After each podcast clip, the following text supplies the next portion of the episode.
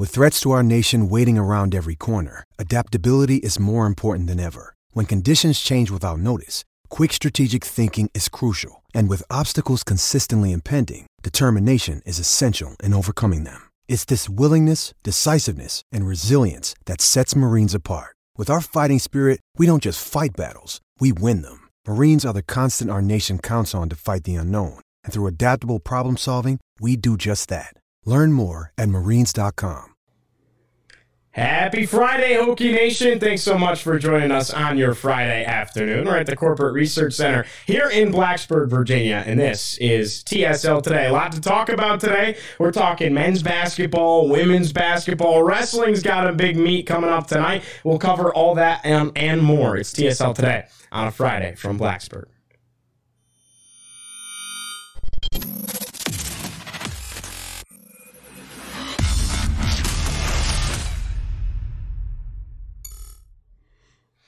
TSL today on a Friday in Blacksburg, Virginia. Thanks so much for being with us on your Friday afternoon. I'm Giovanni Heater, joined alongside Kyle Marshak here on the set at the gorgeous Corporate Research Center.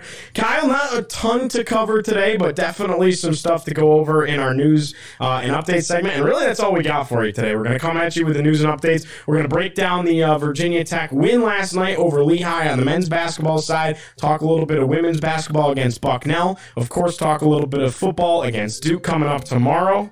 Getting a phone call. We should have muted that. Uh, we'll talk uh, Virginia Tech football uh, in Durham tomorrow, uh, and, and then we'll talk a little bit of wrestling as well. But Kyle, a good way to start out here is to talk about this big win over Lehigh last night for Virginia Tech. Might not have been as impressive as the season opening win over Delaware State, 78-52 the final score. Of what were your biggest takeaways? Well, you know, at this point, uh, with competition like Lehigh, obviously the, the main goal is just to continue to win the games that you're supposed to. They're really still waiting until maybe Charleston or maybe a little bit after that to find real competition. So they're treating all these like tune ups. I mean, the way Mike Young talks, especially at Tech Talk Live, he's very straightforward about how he feels about games. And uh, in all honesty, he did describe, you know, the first few games in their schedule as tune ups. So that was definitely what we were looking for. With that, you know, my main look obviously was to see how Pedulla was running the point guard position. Drop 20 points, can't be that bad. No, not at all. Uh, kind of showing that in comparison to last year, he can be a true scoring point guard as well, which is something maybe Tech didn't necessarily have a year ago. Uh, Storm Murphy was thought to be that guy and just kind of never really panned out that way. And Pedulla certainly could offer some points off the bench uh, a season ago, but I think this is kind of a different wave that we're seeing having a scoring point guard. Uh, how about Justin Mutts's performance, though? Uh, welcome back, Jay Muddy, um, to the Virginia Tech basketball team after obviously serving uh, his one game suspension. Dropped 16 points, 11 rebounds, 5 assists, shoots it 75% uh, from the field. You can't ask uh, for much better than that. Even went one for one from downtown. He's not going to shoot the three very much, but he's money when he does. So just a nice performance out of Justin Mutts. Yeah, I mean, dude's got like five degrees, gets suspended for one game for a little pro am action down in Florida, I think it was, and yeah. then uh, comes back and drops 16 in his first game, and he's just a real basket case. You love to watch him. He plays like his hair is on fire, and he just brings a new spark to this team. So it was good to see him back in the court. I mean, he is the heart and soul of the program yeah. in so many ways, and I thought it was really interesting uh, on Tech Talk Live a couple of nights ago. You were there, Mike Young uh, was talking about how he knew that that was going to happen, um, and he encouraged Mutts to, even though he even though he might have to serve a one game suspension, uh, he encouraged him to still go participate in those events.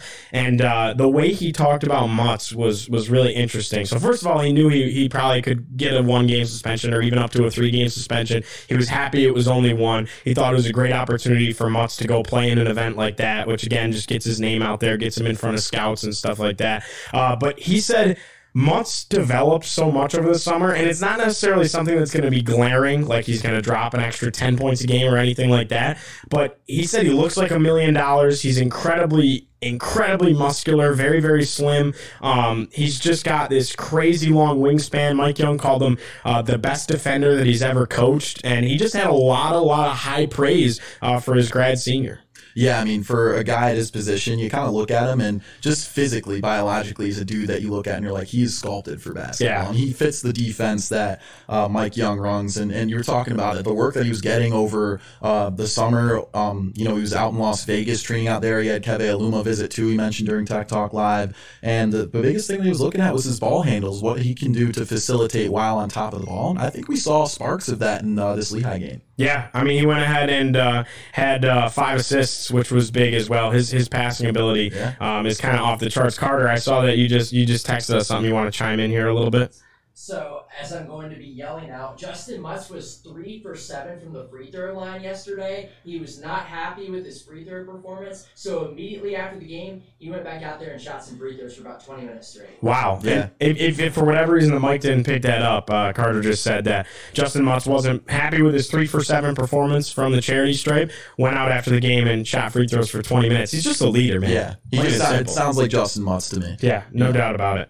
Um, one thing question I have a question for, or Carter, or Kyle, I have a question for you. Um, what are we seeing out of Cattoor? Only six points last night, um, after only dropping six points in the season opener as well. Is that worrisome, or is that hey, I don't need to do much. This team is this team is stacked right now, and you know we're just gonna let the let the game flow, and the guys that are hot are hot. Yeah, it's tough to tell. I mean, with his leadership, you'd like to think he's just accepting uh, kind of a role in the uh, offense as opposed to being a facilitator or a leader. We have seen him bring the ball up the court a couple yeah. times as that point guard, but otherwise, he's he's still playing that excuse me that kind of catch and shoot two spot role. Uh, you know, I hate to be that guy, and it is so early in the season, so I can tell you there is no reason for concern, but I wonder if him getting that vote for ACC Player of the Year in the preseason poll maybe put a little bit of pressure on him because he be. wasn't supposed to get that vote, quote unquote. And yeah. he's a legit player, and I do think he has an outside chance. But you know, so you wonder because the offensive production has been uh, a little subpar. His shooting is not where it's been at the first couple of games. But again, we've only seen 80 minutes out of them. So not only we've only seen 80 minutes, we still have yet to see them play a, a high quality opponent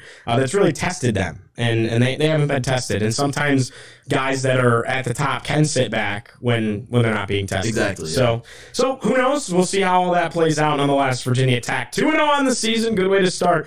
Uh, 78-52, the final score. They take down the Lehigh Mountain Hawks uh, last night in Cassell Coliseum. Let's go ahead, flip the script here, very briefly touch on the 13th ranked Hokies uh, take on the number four ranked team in the country, the Ohio State Buckeyes in Columbus on the wrestling mat tonight. You can watch it on the Big Ten Network Plus. Unfortunately, it will cost a $10 subscription to watch that match. Uh, a lot of Hokies fans are actually a little bit upset about that, um, that there's not an easier way to watch that match. Uh, nonetheless, still a really big opportunity for the Hokies to go not only uh, bounce back after losing to Ohio State last year um, and kind of stealing one back, but uh, to really assert assert themselves as one of the top 10 teams in the country. Yeah, I'm excited for that. You know, I'm not Jack. I don't have the same type of knowledge in wrestling, but I can tell you of all the programs we have here, that's one of the strongest when it comes to a shot at the national championship. And this is a huge one early on in the regular season. So. Yeah. Yep. All right. That's tonight. That's a 7 p.m. Uh, first first wrestle, I guess you would call it, yeah. Uh, on the mats uh, out in Columbus. All right. Women's basketball team's also in action tonight, Mr. Marshak. They play host to uh, the team that was picked to finish fourth in the Patriot League, Bucknell, the Bison.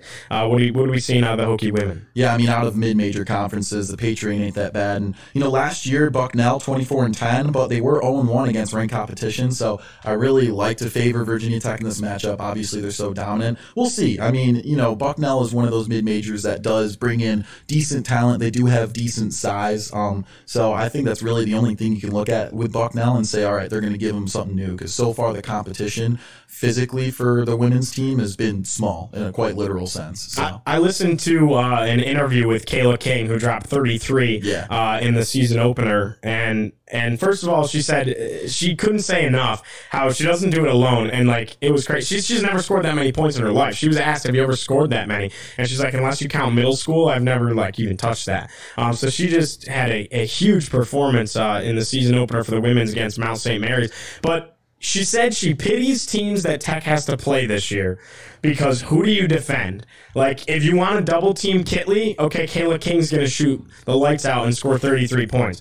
But if you want to double team Kitley, like somebody's always going to be open. Everybody on the court can score, whether it's Amoore, whether it's Ashley Owusu, whether it's Kayla King, Elizabeth Kitley. I mean, everybody, Taylor Soule, everybody can score, plain and simple. And I just think that was really interesting. It's almost impossible to game plan against a team like that. Oh, I mean, I've said it before. I'll say it again. It is criminal at which Brooks has just developed such a deep roster. I mean, every time they they you know we saw it in the first game with Kitley. They were triple teaming her, which yeah. honestly is well deserved. Not often do you like to see a triple team. You say that's a that's a person that deserves to get triple team. The ACC Player of the Year, one of the finest in uh, you know that a very likely candidate for the Lisa Leslie Award. But she did a great job. Kitley did with distributing the ball. I mean, every time she had the ball, it's like she tossed it back out, and either Amoore or King had it. And when they tossed it up, you're like, boom goes a dynamite. There's just no way they can't hit the shot. So it's it's really just and, and you know we we mentioned King and, and Amoore, but like you said, it's everybody in that starting lineup has a possibility of you know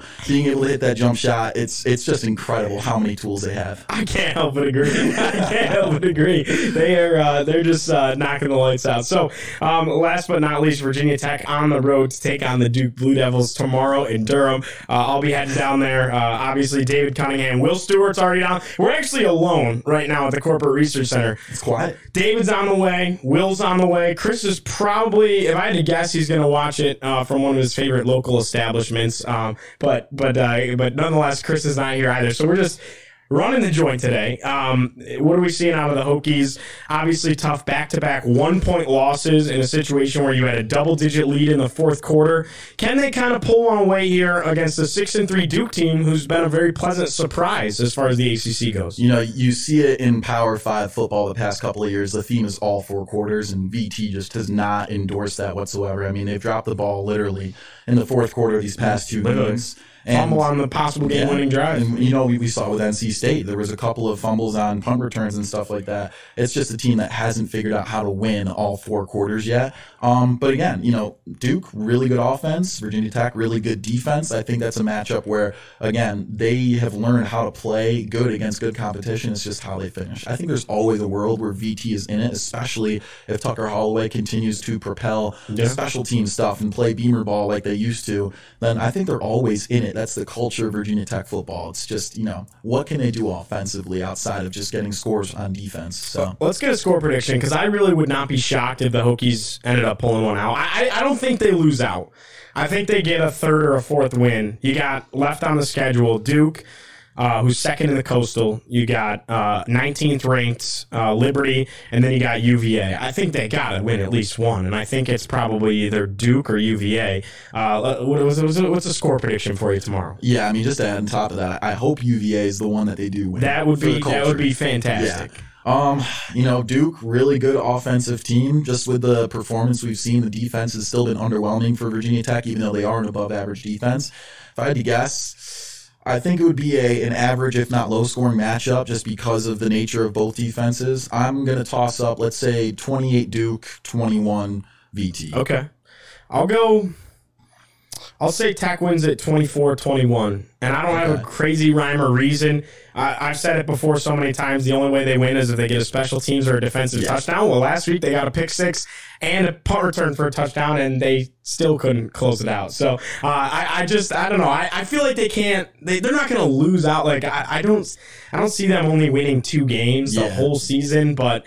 Um, nonetheless, what what Duke has done has been really good. They they've really put together um, a great great team with a great new coach and six wins uh, like that is is pretty impressive considering what Duke football has been uh, recently. So it certainly will be a test, but I think the matchup is not as hard as like um, Tech did not match up well against obviously UNC or a Pittsburgh um, earlier in the season. This matchup's not as terrifying uh, on paper, although Duke does run the football uh, very, very well. So I think that uh, just about wraps things up for us here, Kyle. Anything else?